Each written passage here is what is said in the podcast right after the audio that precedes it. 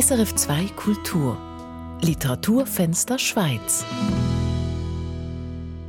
in einer Zeit, in der viele geplante Reisen wegen Corona ins Wasser gefallen sind und fallen, gibt es immerhin Bücher noch, mit denen man sich auf ferne Inseln träumen kann. Ein solches Buch stellen wir Ihnen jetzt vor, Literaturfenster Schweiz in diesem kleinen halbstündigen Fenster. Buch der geträumten Inseln ist das Debüt von Lukas Meisel. Und Salome Meyer hat den Roman gelesen. Lukas Meisel, bevor wir gleich über Ihren Roman Buch der geträumten Inseln sprechen, vorab drei Fragen, um Sie als Schriftsteller etwas kennenzulernen. Sind Sie bereit? Ich bin bereit, ja. Was wäre der Titel Ihrer Autobiografie? ähm, Oder wird es so etwas gar nicht geben?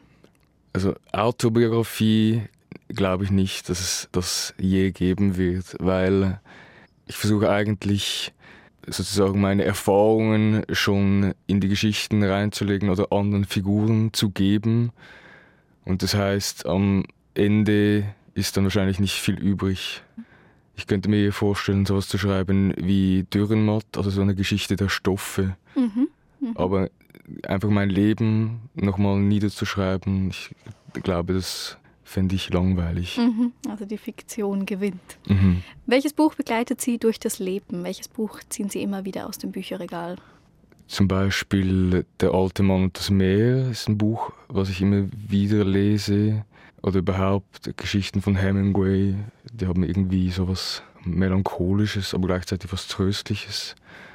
Welches Buch hätten Sie gerne geschrieben? Auf welchen Autor oder Autorin sind Sie eifersüchtig? Ich glaube, 100 äh, Jahre Einsamkeit, das hätte ich sehr gerne geschrieben. Mhm. Garcia Marquez heißt er, oder? Ja, genau, richtig. Mhm, ja. Genau. Gut, Lukas Meisel, Ihr Roman beginnt mit einem Vorwort des Autors. Darin schildern Sie, wenn wir diesem Vorwort jetzt wirklich Glauben schenken wollen, wie sie eine Nachricht aus den Medien in den Bann gezogen hat. Nämlich die Nachricht, dass ein Mann eines Tages spurlos verschwindet. Bei dem Mann handelt es sich um Robert A., der nach Papua-Neuguinea aufgebrochen ist, wo er eine noch unentdeckte Spezies, ein mythenumwobenes Wesen zwischen Tier und Mensch, vermutet. Auf der Basis dieser Berichterstattung, so behaupten sie, entspinnt sich die nachfolgende Geschichte.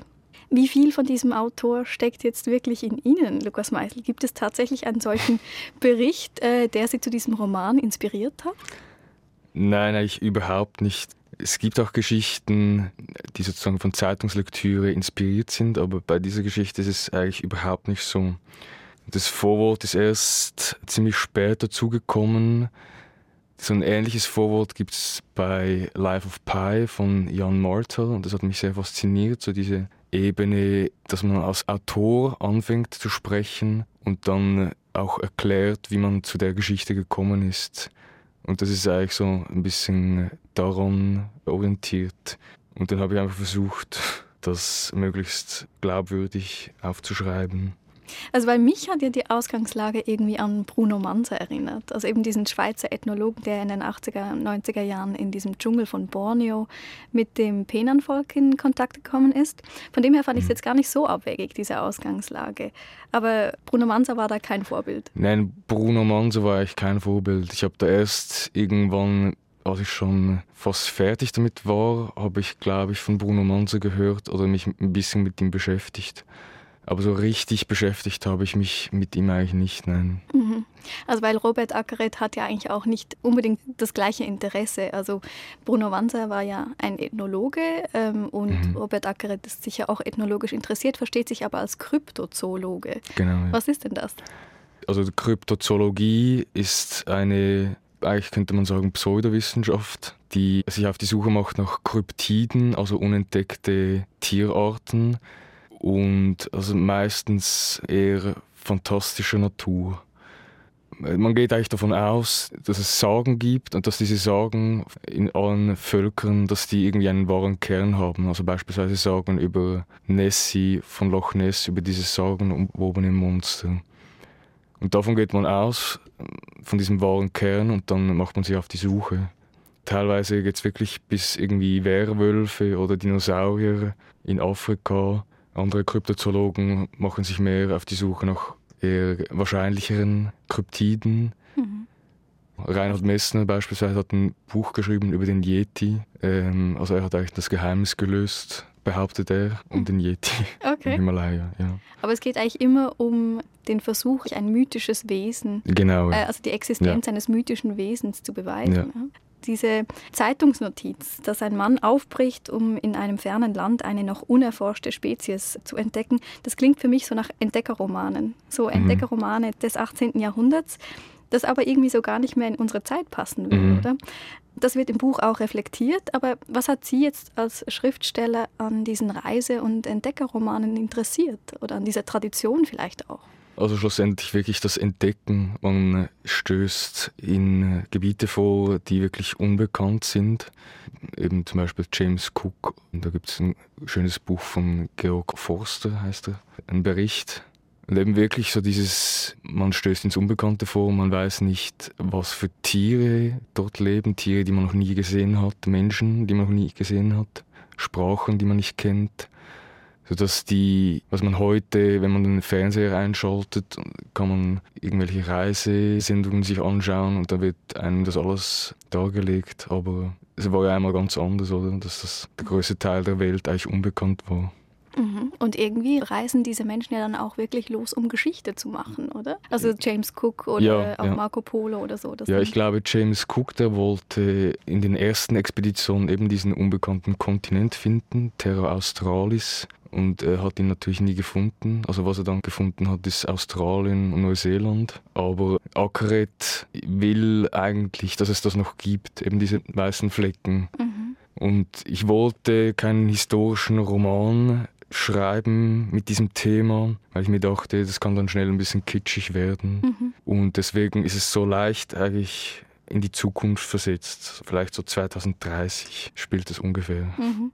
Ja, und es hat ja auch zahlreiche ironische Berechtigungen drin. Also. Mhm. Mhm. Sprechen wir noch ein bisschen über diesen Robert Ackeret. Äh, das scheint ja eine ziemlich spezielle Person zu sein, die einem im Laufe des Lesens schon auch so ans Herz wächst. Aber dieser Robert Ackeret entscheidet sich also im 21. Jahrhundert, so eine Entdeckungsreise noch zu machen. Und das ist, würde man jetzt sagen, entweder wahnsinnig oder wahnsinnig genial. Und er rechnet sich jetzt zu letzteren. Er denkt, er ist wahnsinnig genial. Was aber treibt diese Figur Robert Ackeret auf diese Expeditionsreise? Ja, einerseits schon auch ein bisschen Narzissmus. Er will ja dieses Wesen zwischen Mensch und Tier finden und diesem Wesen seinen Namen geben. Das ist schon eben dieser Drang, sich zu verewigen in den naturwissenschaftlichen Büchern. Aber andererseits hat er auch schon die Motivation, was beizutragen zur Wissenschaft, zur Zoologie schlussendlich. Also auch Anerkennung zu erfahren und beizutragen zum Wissen mhm. der Menschheit. Also er ist auch getrieben von so einer riesigen Wissenslust, ja. Mhm. Also diese Lust, auch den Dingen einen Namen zu geben, sie einzuordnen, zu klassifizieren, das ist ja irgendwie ganz wichtig für Robert Ackeret. Ja, und er will auch beweisen, dass er nicht dumm ist, mhm. sozusagen, weil er ist ja kein Akademiker und er will auf diesem Weg auch versuchen, diese Anerkennung von den Akademikern zu bekommen. Mhm. Er fühlt sich verkannt, ja. Ja. Interessant ist ja noch, dass Robert Ackeret diesem Wesen, das er da vermutet im Dschungel von Papua-Neuguinea, dass er ihm seinen Namen mhm. geben will. Er will ihn Homo Accareti mhm. nennen. Er will ihn also wirklich auch durch den Namen sozusagen sich als Forscher verewigen. Steckt da nicht auch noch etwas anderes drin? Weil das habe ich mir gedacht während des Lesens, dass es ja irgendwie auch darum geht, dass dieses Wesen vielleicht wie er so ein bisschen ein Fremdling, also irgendwie auch so ein Wesen, das nicht ganz zu den anderen Menschen passt. Also dass da irgendwie noch so eine Doppeldeutigkeit mitschwingt. Oder bin ich ja, da jetzt ganz... Also daran habe ich noch nie so gedacht, aber das könnte man schon so lesen, ja, auf jeden Fall. Mhm. Man muss jetzt noch erwähnen, eben Robert Ackeret reist ja nicht alleine, sondern er nimmt drei weitere Personen mit. Mhm. Da wären Blum, ein Student der Ethnologie, Jonah, ein ehemaliger Pirat und Mansur, ein Seefahrer aus Sulawesi. Und richtig witzig wird das Buch eben dann, wenn Robert Ackeret mit diesen anderen Personen, die vollkommen anders sind als er, aneinander gerät. Und er versteht dann häufig auch diese Interaktionen falsch oder mhm. miss. Ich würde sagen, wir hören uns schon eine erste Stelle aus dem Buch an. Als ich mir Ackeret das erste Mal vorstelle, befindet er sich auf einem Boot und das Einzige, was er vermisst, ist eine ordentliche deutsche Toilette. Nicht dass eine solche sein Heim linden würde. Er ist ja kein Deutscher. Doch ist sie so gebaut, wie er sich eine vollkommene Toilette erträumt. Die deutsche Toilette hat eine hübsche kleine Liegefläche, auf der die Ausscheidungen begutachtet werden können, nicht bloß ein zum Wasser sich öffnendes Loch. Westliche Wasserklosetts hatten sie zuletzt in Singapur gesehen, doch immer solche französischer oder amerikanischer Bauweise, niemals deutsche Flachspüler.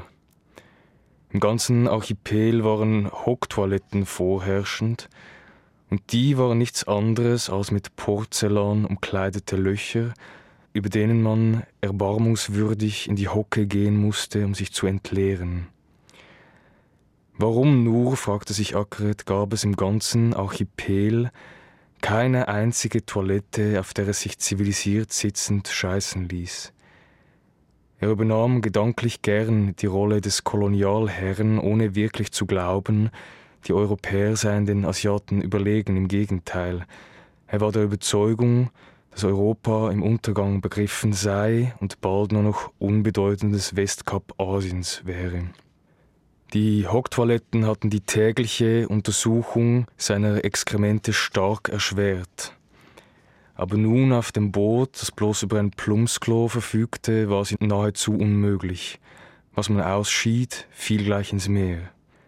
Darum hatte er Mansur um einen überzähligen Blechteller gebeten, und er erhielt ihn auch, konnte aber auf die Frage, wozu er ihn benötige, nichts entgegnen, außer einer gestammelten Ausrede. Mansur fand es ohnehin bald selbst heraus. Er hatte Akret mit dem Teller hinter den Vorhang verschwinden sehen, der das Plumpsklo abschirmte und das recht eigenartig gefunden.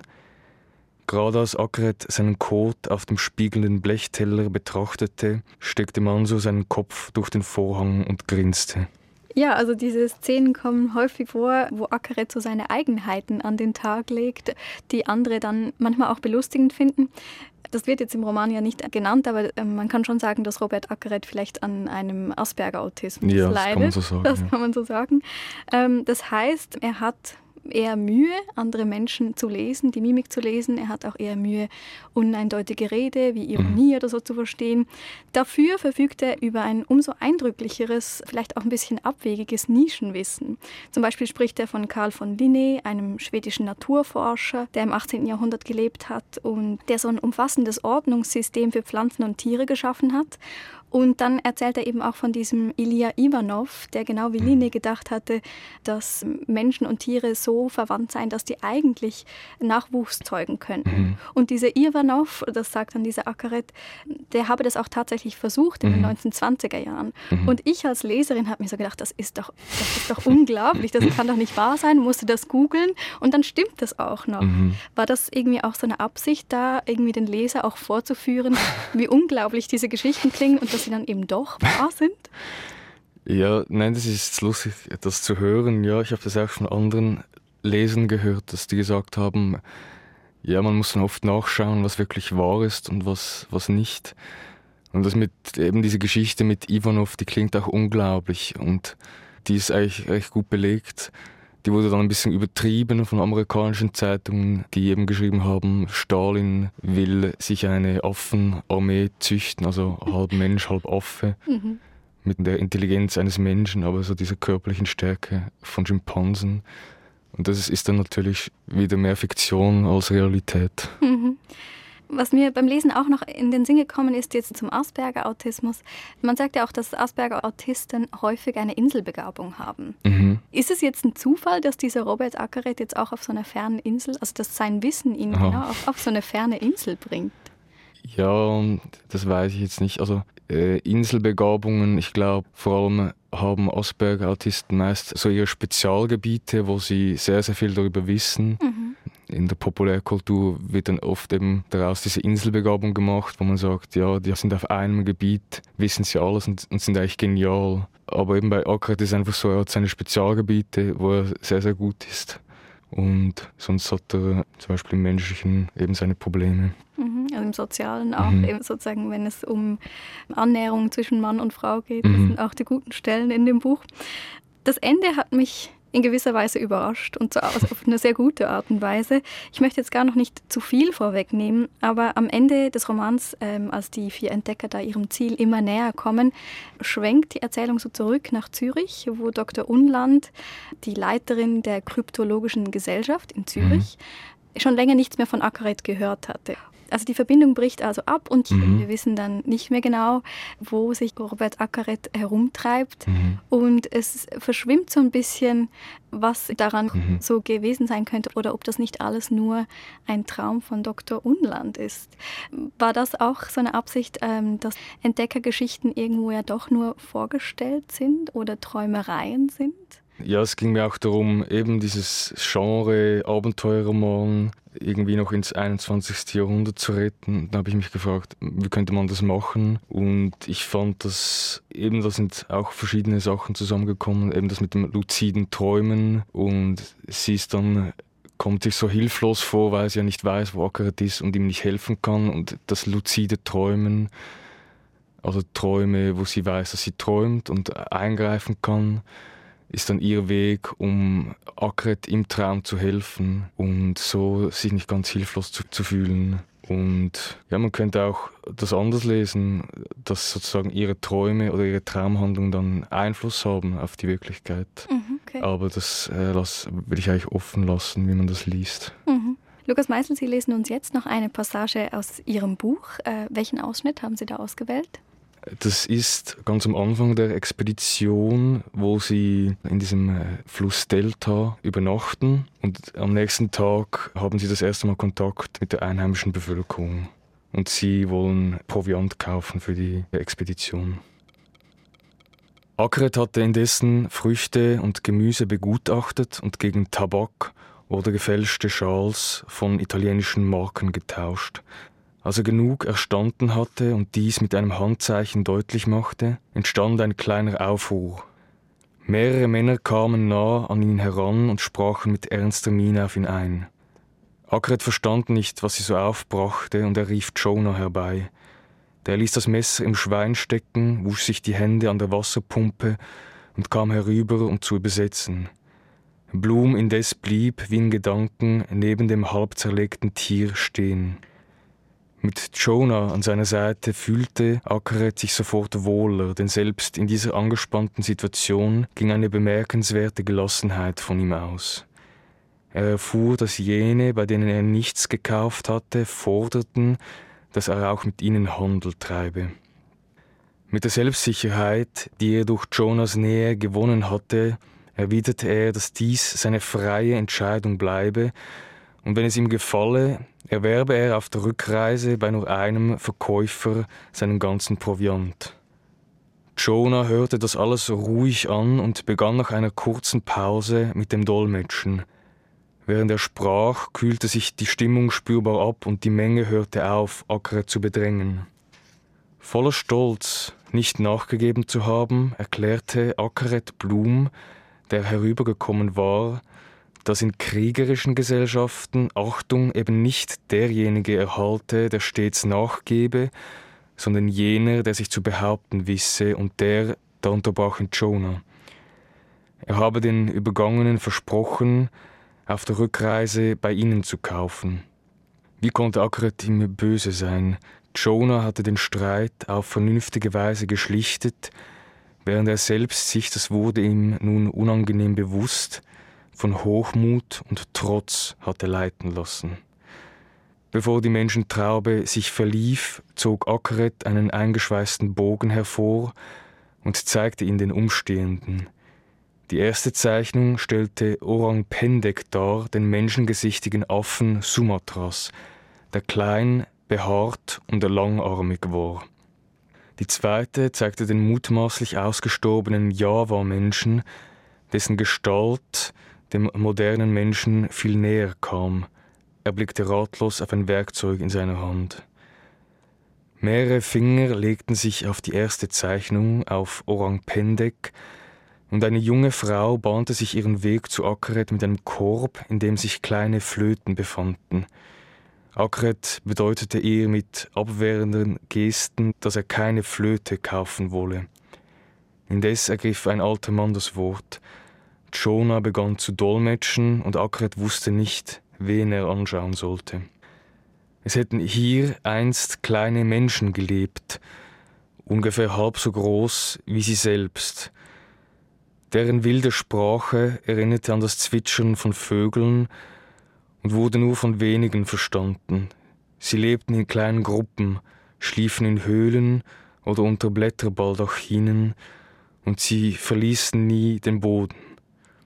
Sie fraßen, was sie fangen konnten, Schildkröten, Echsen, Couscous oder kleine Krokodile, und hatten keine Waffen, dafür scharfe Krallen, mit denen sie ihre Beute den Bauch öffneten, um dann schmatzend und schlürfend die Innereien zu verzehren. Sie betrachteten die Menschen als ihre Feinde, und wenn sie einen von ihnen schlafend im Wald auffanden, dann weideten sie ihn auf dieselbe Weise mit ihren Krallen aus. Deshalb hätten sie beschlossen, Jonah deutete in die Runde, die kleinen Leute auszulöschen. Sie trieben sie in einer Höhle zusammen, häuften Buschwerk davor auf und zündeten es an, damit sie dort erstickten. Dies, der Alte, hielt nun den Korb mit den Flöten, seien ihre Knochen. Ackert fand keinen Grund, dem Mann nicht zu glauben. Er fragte, ob sie wirklich alle diese Wesen getötet hätten, und der Mann lächelte stolz, ja, sie seien ausgerottet. Er nahm eine Knochenflöte aus dem Korb, um sie Akret zu schenken, und diese nahm sie ohne Scheu. Die Flöte war, wie die elfenbeinerne Taste eines Klaviers, so glatt und so weiß, dass man nicht glauben mochte, dass sie einst Teil eines Lebewesens gewesen war. Lukas Meisel im Gespräch mit Salome Meyer. Sein Roman Buch der geträumten Inseln kommt heraus beim Rowold Verlag.